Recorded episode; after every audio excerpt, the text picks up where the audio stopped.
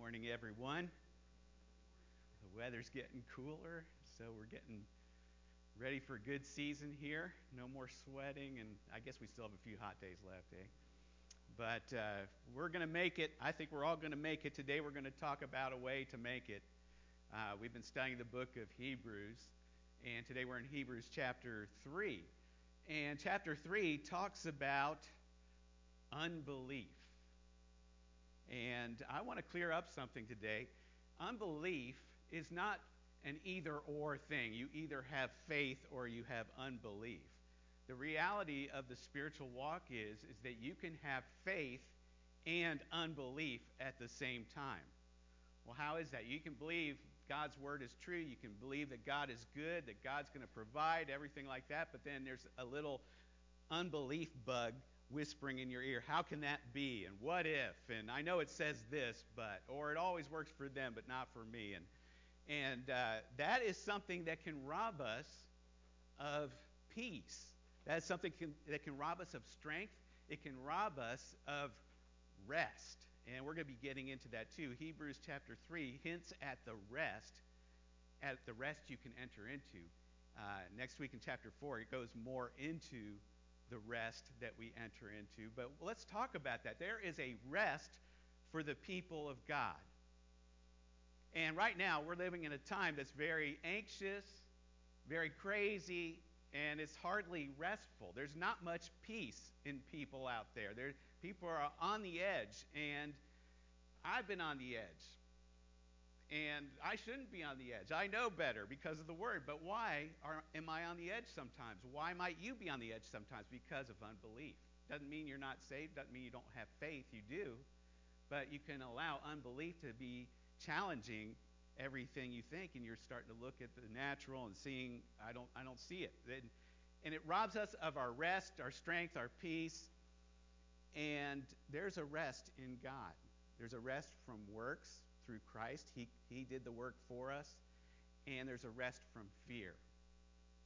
And I believe fear is going to be the number one issue facing most people in the days ahead. Uh, not because Halloween's coming and that kind of fear, but just fear of where the state of things are going, how we're going to make it, how how can things work out in this situation, and just fears, maybe fears that God's not going to come through.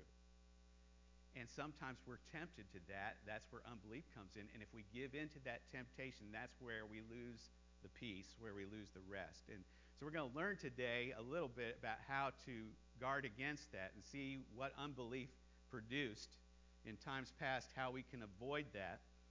So we're going to start, though, with uh, chapter 3, verse 1, which says, Therefore, holy brethren, partakers of the heavenly calling, consider the apostle and high priest of our confession, Christ Jesus. And again, when you see a therefore, you have to say, what's it there for?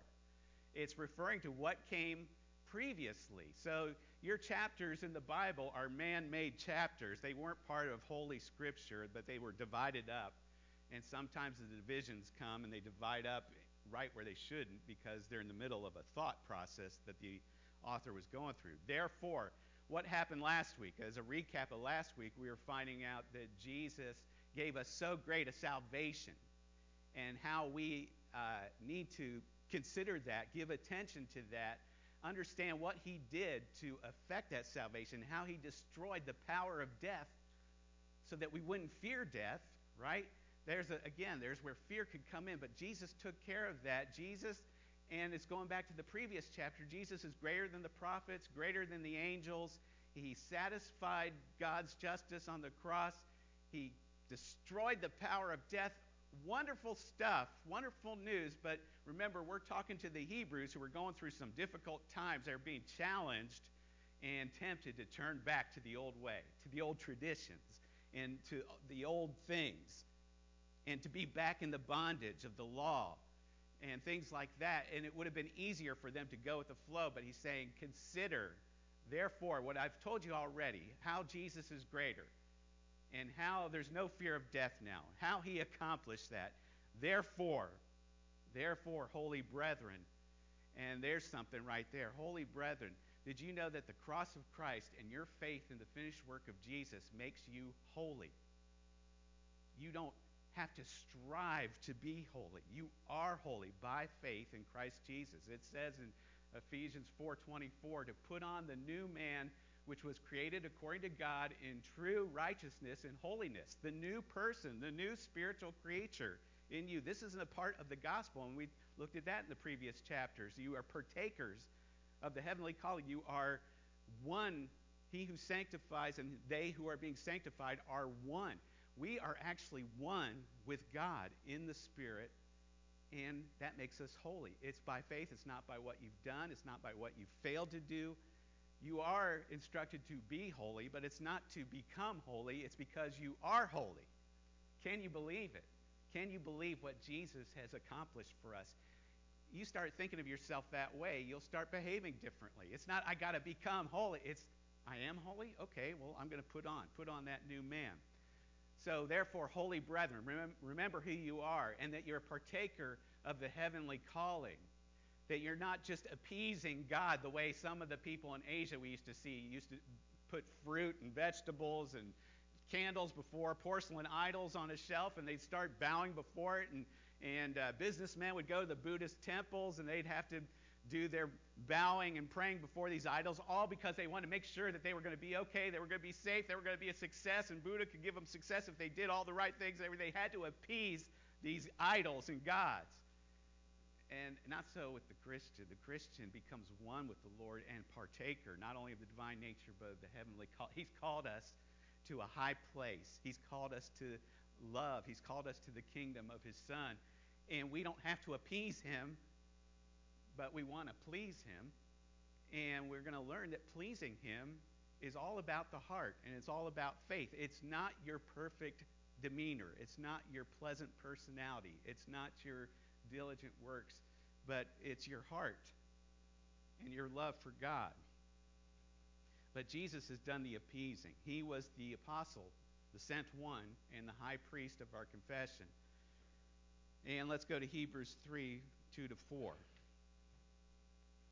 Jesus, who was faithful to him who appointed him, as Moses also was faithful in all his house, for this one has been counted worthy of more glory than Moses, inasmuch as he who built the house has more honor than the house. For every house is built by someone, but he who built all things is God. All right, so here is some extraordinary statements to the audience that the author was writing to because he's already told the Jewish Christians that Jesus is greater than your past prophets, Jesus is greater than the angels. Now he goes so bold and far to say that Jesus is greater than Moses. Moses was the most respected person in Jewish history and tradition. Everything hinged on Moses, everything hinged on the law. And now, Moses was faithful, but he's saying we're looking to someone else who was faithful, and he's greater than Moses. His house. Moses built a house, or he was part of the house that God built, but Jesus was the one behind it all. Jesus is greater. There's even an allusion again to the divinity of Christ. We saw that all the angels are to worship Jesus. There's divinity in Christ. In the Old Testament, God said, There is no other Savior. I am I'm the one. And I will not share my glory with another. And yet Jesus freely receives worship. It's commanded the angels to worship him, and now he's alluded to as the builder of the house. And this was just this could have pushed the Hebrew Christians off the edge because Moses was everything, everything hinged on the law, and what they were being persuaded to be was counterculture. Counterculture. It was counterculture for the Jewish mind to turn away from Moses and to say, okay, we're going to put our faith in this guy who went to the cross, died, and rose again, and we're no longer held in bondage to things we used to be into, the, the law and things like that. Because Jesus fulfilled the law on their behalf. And this didn't go well. This is one of the reasons Jesus was crucified because he was the tradition buster. The Pharisees didn't like the, this was all about Moses, not what he was coming to bring in, but what he brought in was greater than the house. He was the builder of the house, and we're called to be counterculture as well. And it's not easy for us to be counterculture. It wasn't easy for these Jewish Christians, but even today, we have to be counterculture. We have to put on the mindset that we are one with the Lord, and we have to know who we belong to and what He's done. And I'm going to just say counter. We have to be counterculture. I'm not talking about the culture war. And there's a lot of culture war out there. You can scroll through social media and just wait. It'll, it'll only take a fraction of a second to see something that's going to make you angry, and then boom, boom, boom, I got to share it and make other people angry.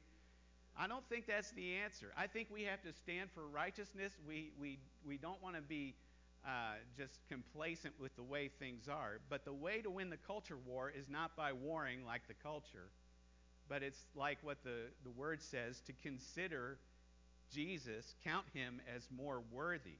In John 1:17 it says the law was given by Moses, but grace and truth came by Jesus Christ. We are people of grace and truth. And yet again, I see so many Christians taking that Facebook post and saying, "Oh, send it off," and then it turns out it's not even factually supported anyway, and things like that. And and uh, there are these fringe church groups that are calling themselves Christians, and they're speaking negatively about people and bashing people over the head with law. And maybe they do that because they're still under law. And maybe you feel like you're still under law. Jesus has set us free. He came full of grace and truth. And it's it's that that wins us over. It's the goodness of God that leads to repentance. And the way to win the culture war is to be a full blood disciple of Jesus Christ, to be growing in Him, to be counting Him more worthy, and to be receiving of His love and experiencing that rest that we're going to be talking about, to being secure in Him in spite of all these other things. And when you're secure in Him, that's going to draw people into a question and saying, "What is it about you? Why aren't why are you different?" Uh, I don't share my testimony at this moment, but part of my testimony was I had an old girlfriend, and she was a backslidden Christian, but she came back to Christ somewhere in the midst of our relationship, and I sat and talked with her, and I just berated her and abused her verbally and said, How can you be so foolish and crazy to believe this gospel stuff? And she was just like, she didn't have an answer. I'd give her these challenging questions. What about this, this, this? And she didn't have an answer, but she just glowed and she just smiled and she just looked at me like, You poor lost soul, which I was. But there was something there. She wasn't beating me up with the Bible. She wasn't telling me, you know, everything I'm doing is wrong, but that grace and truth that had affected her. You know, and she wasn't perfect. She wasn't an angel, but she understood that Jesus is about faith, grace, and truth. And it, it's, it's your failures, and we all have them, they disappear when you are faithful, when you return. It says a righteous one will fall seven times and get back up in the Proverbs. You know, you can fall and stay down, Getting up is a sign that you're still faithful. You still believe there's hope. You still believe God is good. You still believe God loves you and He'll take you, even though you've given Him every reason not to. That's full of grace and truth. And there she was, a backslidden, now back to Christ. And she was full of grace and truth with me. And she didn't win me to the Lord that very moment, but she sure set me on a on a journey. I was like, what in the world? I, I just couldn't figure that out, and it haunted me and haunted me. So that's how we win, I think. We become examples and we become vessels of grace and truth in the world. We are partakers of the heavenly calling, and we want people to see us as heavenly. How do we do that? Again, it's not by our personalities and our works and everything, but it's by where we put our hearts, and then God changes the rest of it. God does the work through us. That's the good news of the gospel. All right, verses 3, uh, 5 to 6. And Moses indeed was faithful in all his house as a servant for a testimony of those things which be, would be spoken afterwards. See, Moses was the warm up act. He, he wasn't the end, which people got stuck on. He was the warm up act, speaking of things to come. But Christ as a son over his own house, whose house we are, if we hold fast the confidence and the rejoicing of the hope firm to the end. Now, we looked in the past chapters that, you know, it wasn't the angels. To which of the angels did he say? You know, angels were just ministers. It was to the Son. Today you are my Son, and I, and, uh, I have begotten you. here again is a, a, kind of a repeat of this idea. Moses was just a servant, Christ is the Son. The Son is the one who gets everything, not the servant. And you and I, by faith, become sons and daughters. We receive. We have it all coming to us. There is something coming to us. There is an inheritance. There is a glory. There is a hope and a future. And we need to hold fast the confidence and the rejoicing of the hope firm to the end. And this is the, the key point here is that you do not just get saved and boom, it's done. There is a journey. When you get saved, it's the beginning. You are on a journey and you have to hold fast the confidence and the rejoicing. The good news is, is that it's a rejoicing thing. I told, told you about those people who are bowing before idols and, and you know other religions. There's no rejoicing in that kind of thing. There's nerviness. There's anxiety. There's am I good? Am I am I fitting the bill, filling the bill, and things like that. But we have something to rejoice about. We hold fast the confidence, not in ourselves, the confidence in the Son. It's the Son that was sent on our behalf. Confidence. Ah, man, I just blew it again. I blew it again. How can God love me? It's because of Jesus. My confidence is Him. And we have to hold that confidence and the rejoicing of hope firm to the end. Why do you have to hold it firm? And here again uh, is being diligent, being earnest. You got to make sure you don't lose your hope. And what's happening right now is a lot of people are losing their hope because there's a lot of reasons out there to steal our hope from us. We're not seeing things the way we'd like to see things. We're going to see that this was the problem with the Israelites, and they didn't hold their hope in the midst of it. We need to hold our hope in the midst of things that don't seem right because we're just passing through. This isn't the final ground. We are on a trajectory towards a glorious end. We need to hold the hope firm to the end. When we were in China, and uh, we were there for a few years at a time and we'd get our tickets. We knew we were coming back to america to see family and friends and we had our tickets. And that gave me some strength. I knew oh i'm getting out of this place. And you know there's things about living in a different culture that can rub you the wrong way. What you know i'm not saying anything negative about the culture but it's just being different it makes it more difficult. And there was lots of things that made it difficult for us in china and then I'd get rubbed the wrong way by something I encountered in the culture, and then I'd think, oh, I'm going home in a couple weeks.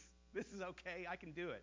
You know, it helped me. It gave me a, a grace to get through that kind of thing. And I've been in other places, other countries, and other situations, and you could say, uh, well, did you enjoy it? I said, yeah, I enjoyed it because I knew I was going to leave.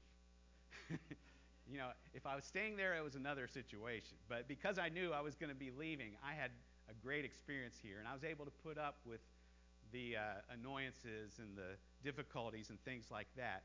And I think sometimes we get too caught up, and I'm here, and I want everything now, and I want it to be my way now. We got to remember that we are going somewhere, and that this world is not our home. Um, the gospel is about the now and not yet, and I think uh, it can be possible to be unbalanced on both sides. You can be so far into the not yet that you don't have any victory in the now. Or you can be in the now and think, I got to have all the victory, and then when you don't have it, you say, well, it's hopeless. No, you've got to have a balance. You've got to know that there's victory now, but our greatest is not yet. And this is how we can be rejoicing. I know there's something coming, and I'm going to hold that hope firm. I got to hold the rope of hope firm because the rope of hope is slippery by soap. I'm a poet and you didn't even think so. No, but the but the rope is slippery. It's slippery in the flesh and the natural, and that's why we have to hold it firm. And that's what church is all about, to help each other. And I believe we're going into that some more in this chapter. Um, the next verse is verse 7 to 11. Now, we've just talked about how Moses was faithful in his house and how Jesus was faithful. So the theme here is they were faithful and Jesus was the greater one. Now it's going to talk about our role. Will we be faithful? So here comes the warning. Uh, let's read verses 7 through 11. And uh, before we read verses 7 through 11, I'll give you a fun fact. You want a, a fun fact? Um, okay, well, verses 7 through 11 in Hebrews comes from Psalm 95. which happens to be Psalm 95, verses 7 through 11. Isn't that interesting? And, you know, I, like I said, the verses in the original Bible were not there, the numberings and things like that. It just came together. But I just find it kind of interesting how the Holy Spirit oversees things, and sometimes there's there's something there. I don't know. It's just a fun fact. It might not have any significance. Um, but it's Psalm 95, 7 to 11, and the author here is using the Old Testament again, their own scriptures, to bring a, about a point. So let's read this. It says, Therefore, as the Holy Spirit says, today, if you will hear his voice, heart, do not harden your hearts as in the rebellion in the day of trial in the wilderness, where your fathers tested me, tried me, and saw my works 40 years. Therefore, I was angry with that generation and said, They always go astray in their heart, and they have not known my ways. So I swore in my wrath, They shall not enter my rest. All right, the beginning says, there, Therefore, when you see a therefore, what, what's it there for? Well, we, we just considered the faithfulness of Moses and Jesus. So, therefore, considering their faithfulness, what are you going to be? Are you going to be faithful? Therefore, so here comes an encouragement or maybe a warning that you don't want to harden your heart. But it says, therefore, as the Holy Spirit says. And I just want to take a quick ride here with that phrase, the Holy Spirit says, because I told you he was quoting from the Psalm 95, which I believe was written by David. But he's saying not David says, he says the Holy Spirit says. So this reminds us that Scripture is not just a book written by men. The book, all Scripture is God breathed. It says in 2 Timothy 3:16. All, all Scripture. Well, what does Peter say in, in um, 2 Peter 1:21? Did I give that verse? No, no prophecy ever came by the will of man, but holy men of God spoke as they were moved by the Holy Spirit. So, this is showing us the inspiration of scriptures. This book is not an ordinary book. This book differs from any other book ever written because it is full of things that make it unique. I was talking to someone recently. They're saying, oh, it's just a book written by men. No, it was a book written by men, moved by the Holy Spirit, and there's proof of that when you consider the prophecies that have been fulfilled. You consider that there were more than 40 or around 40 different authors, and it was written through a time span of 1,500 years, all in a harmony of bringing together a message of redemption, written by people from different backgrounds, languages, different times, and things like that. That in order to have that kind of unity and have everything come together, and we haven't mentioned the archaeological discoveries and the miracles and all the confirmations through the prophecies fulfilled. All this stuff makes the Bible an inspired book. It is a God put together book. God used men moved by the Holy Spirit. And that's why we can trust it. I have a preacher friend that starts every sermon. He says, Everybody lift up your Bibles. And he says, I repeat after me, I believe, I believe this is the Word of God. I believe this is the Word of God. I believe what God says because it's impossible for God to lie. And I used to think that was kind of corny. You know, he does that before every sermon. But then I started thinking about it. That's really a very powerful creed. I believe what God says because it's impossible for God to lie. And that's something that can give you rejoicing and help you to hold on because God says it. And don't worry, I'm not going to say that before every sermon. but it's something to think about. All right, so that was uh, uh, today. If you, as the Holy Spirit says, okay, but says, do not harden your hearts. And here is an issue that we've talked about already when we were talking in the series on the heart. But we have control over our hearts. Some people don't think that, and they let their hearts carry them away. And some people get into these emotional states and they let themselves get carried away. But this says, do not harden your hearts. God wouldn't tell you to have some control over your heart if you didn't have some control over your heart. And maybe that's the first step in having a better uh, emotional balance when you can realize, hey, wait a second, I don't have to let my heart carry me away. I don't have to follow it whatever direction it goes. You know, I told you there was a song, Follow Your Heart. We should rename it Govern Your Heart. We can govern our hearts. Uh, Jesus confirmed this when he told the disciples in John 14:1 to let not your hearts be troubled. You believe in God, believe also in me. When did he tell them to let not their hearts be troubled?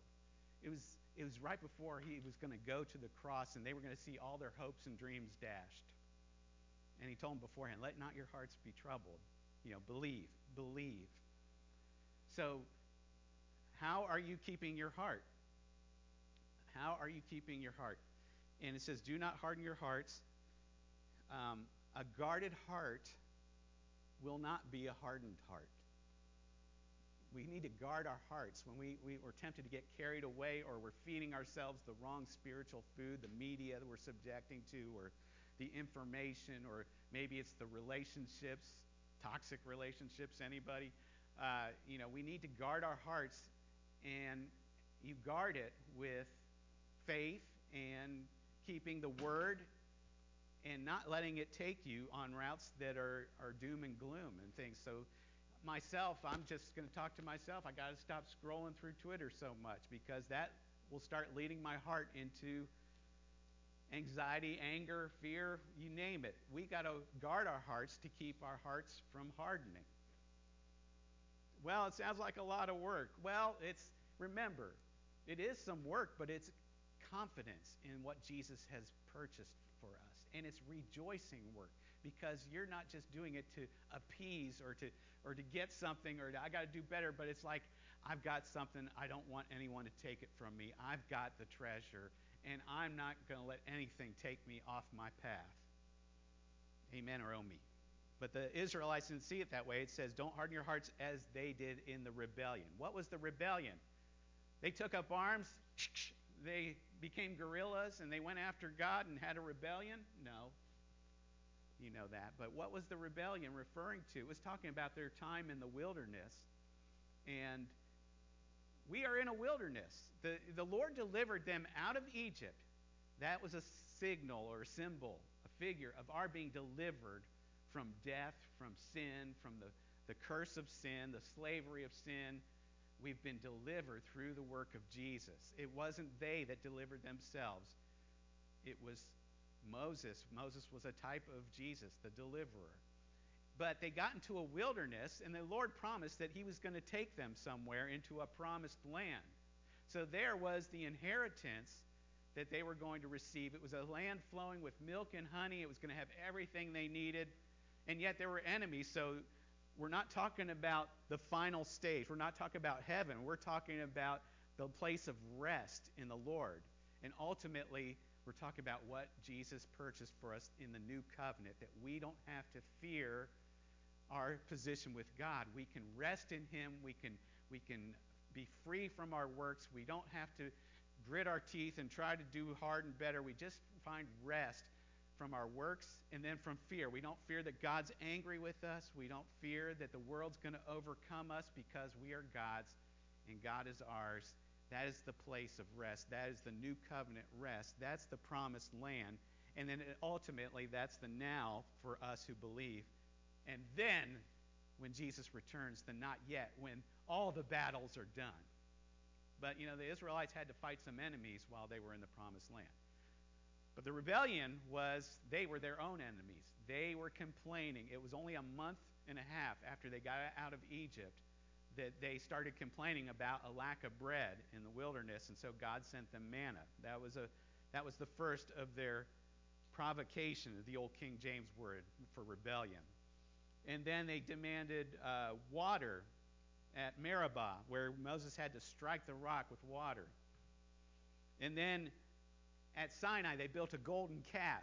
They said, Where's Moses? He's, he's left us. Where's God? We're going to build a golden calf and worship that. And then after that, uh, they got sick of the manna. They got sick of bread, and so they were asking for meat. And so God sent them all these quails, and it didn't go good.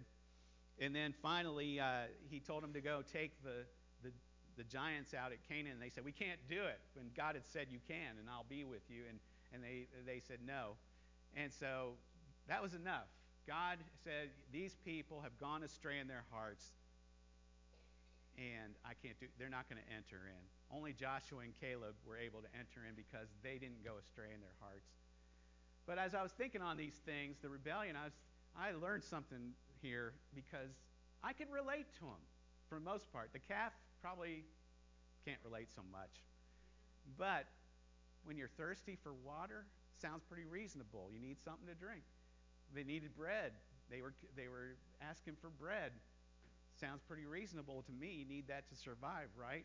And then they kept getting the same thing over, and then they said, "Give us some meat." And I was thinking, you know, this is, and even going into that battle, it's like, are you sure you want me to do this? They look pretty fierce out there. It's hard sometimes to go in faithfulness contrary to what we feel, what we think we need at the time, and what we see.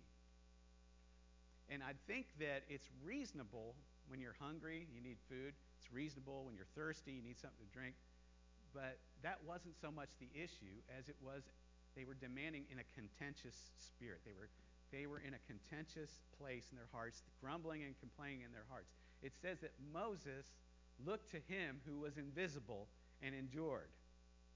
But the Israelites, they were looking back to Egypt. They were saying, if only we had stayed in Egypt and we had all the onions and leeks and garlic and everything like that. Um, and they, so Moses was looking to him who was invisible, looking to that rest that him who is invisible could provide. And that was pretty amazing too, because Moses came out of a place of luxury in Egypt. Um, this would be a wonder until we actually get all things revealed. But he was able to look to him who's invisible. The luxuries he could do without them. But the Israelites, they were under bondage and slavery, and they said, We want to go back. They wanted the rest that came with the slavery. And I think sometimes we are like that because it's familiar. We're more comfortable with the familiar, even though we're in some bondage. And this is what the Lord was saying. You can't harden your heart. You need to be looking not at what you're lacking right now, but what I have done and what's coming. So the difference is there's a heart that can contend with the Lord, say, I don't have what I need at the moment. Unbelief. It robs you of your rest and your peace. Or you could say, Lord, I don't have what I need at the moment. It's still the truth, but you're not contending. You're saying, but I know that you're faithful, and I know that you're going to work some good out of this, and I know that ultimately you're going to provide for me. And that's some rest. That's a place where you can have rest. Um, A.B. Simpson said that some people uh, are like Lot. Lot was with Abraham and when they had to split up, Lot was looking at the land. And he said, I want that land. It all looks good. And Abraham said, I don't care what land you take. We just got to split up. So go. You can have it. See, Abraham, again, he wasn't looking with the natural. Lot was looking at the natural. He saw a good land, but you know the troubles ended up with Lot.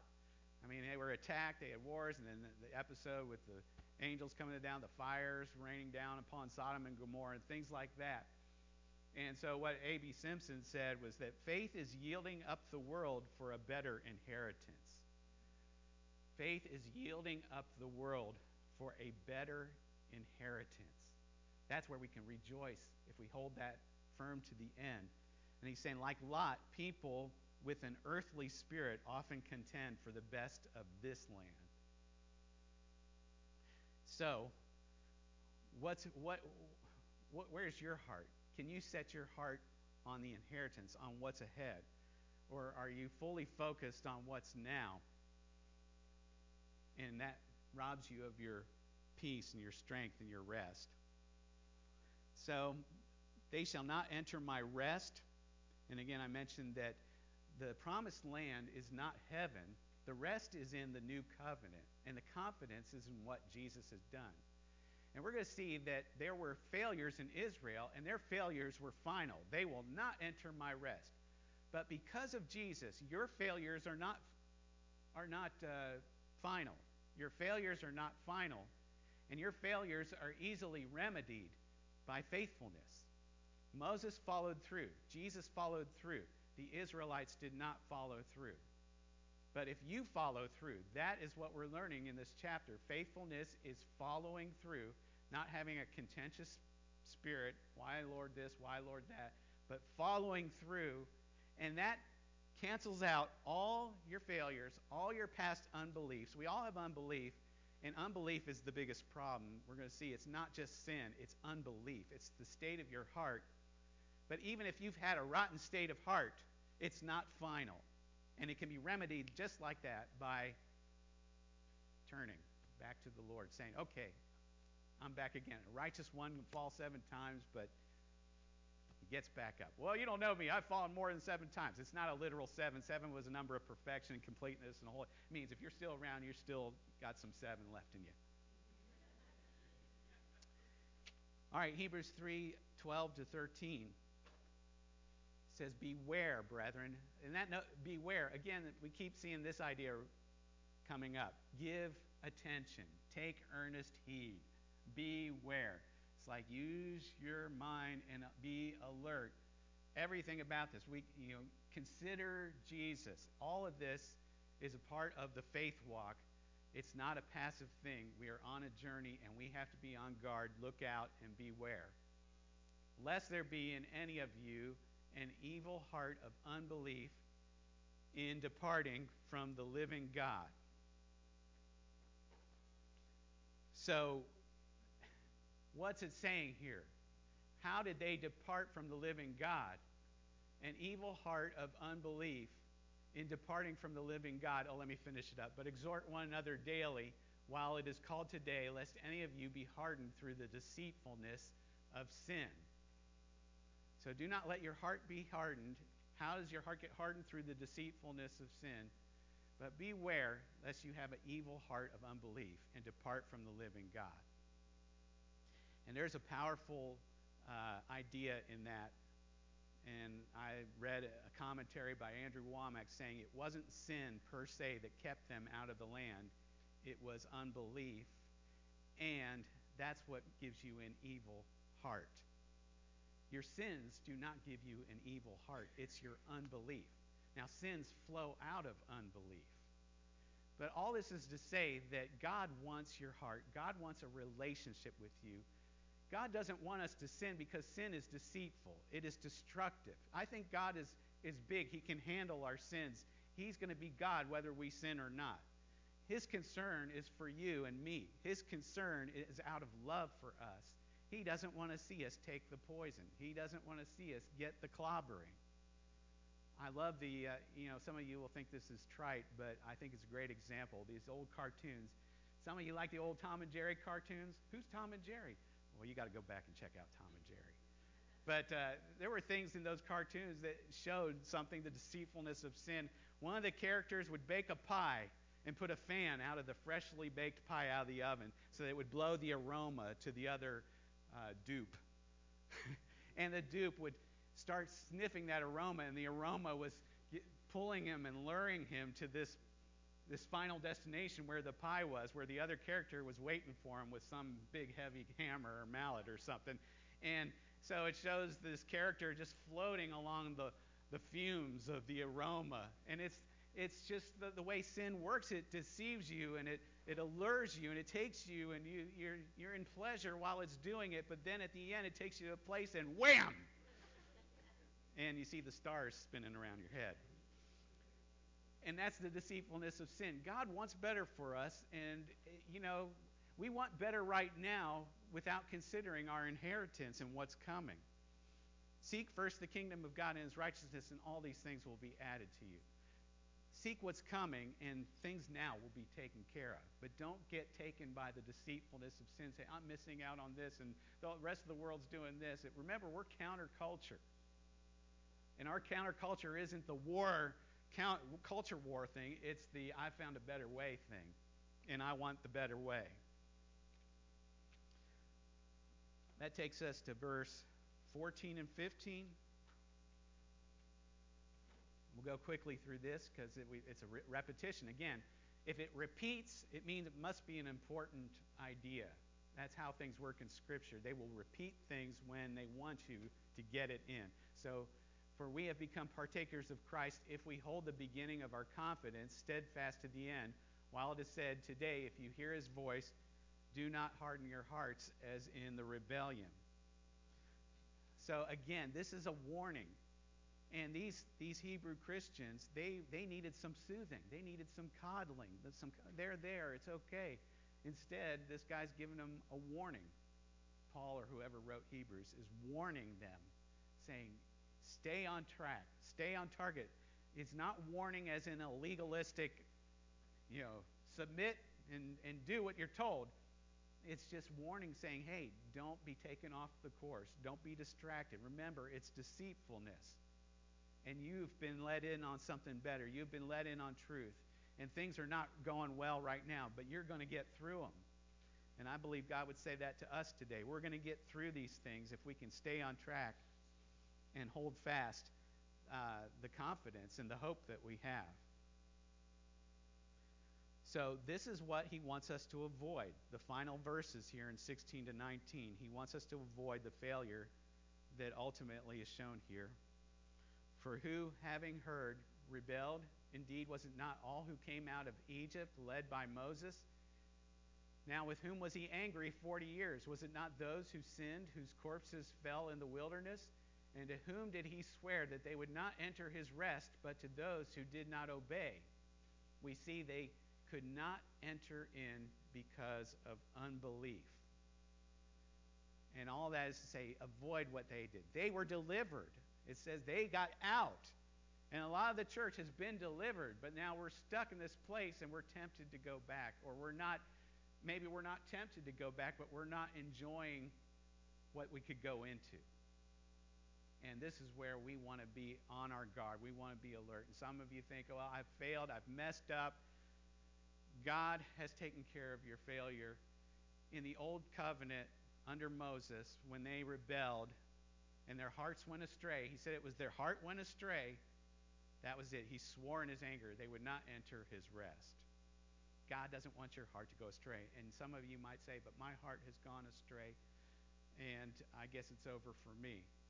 No, because you live in a better dispensation, and you live under the Son not the servant Moses, the Son, Jesus, who gave his life for you. And your faithfulness in him will trump your failures. You're getting up and moving forward, just as he was faithful to go all the way to the cross and die for you, will erase anything that happened in the past. Don't believe me, take his word for it. We're going to end with what he said to the disciples in uh, Mark chapter 16, verse 14. This is after he rose from the dead, completed his work on the cross. It says, Later he appeared to the eleven as they sat at the table, and he rebuked their unbelief and hardness of heart, because they did not believe those who had seen him after he had risen. Jesus came and said, Hey guys, you're, you're wrong. He rebuked them. But look at what he said next. He said to them, Go into all the world and preach the gospel to every creature. In the old covenant, God said, They went astray in their hearts, and I swore in my wrath they would not enter my rest. In the new covenant, Jesus said, You have awful hardened hearts, but I'm commissioning you. You've got a mission, you've got a purpose now. Because I've done something for your heart, and I'm here for you, even though you, you had this hardened heart. Go preach the gospel. What is, what is the gospel? The gospel is that it's not by our works, it's not by what we've done, it's by what He did. And that will change our hearts.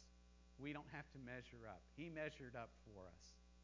And if you failed, just be faithful again. He's given you a commission, He's given you a mission, He's given you a purpose. All of us in this church and in the church in general we have a reason to be here. It's not so we can collect all the toys in the world and die with the most goods. But we're here because we've already got it all.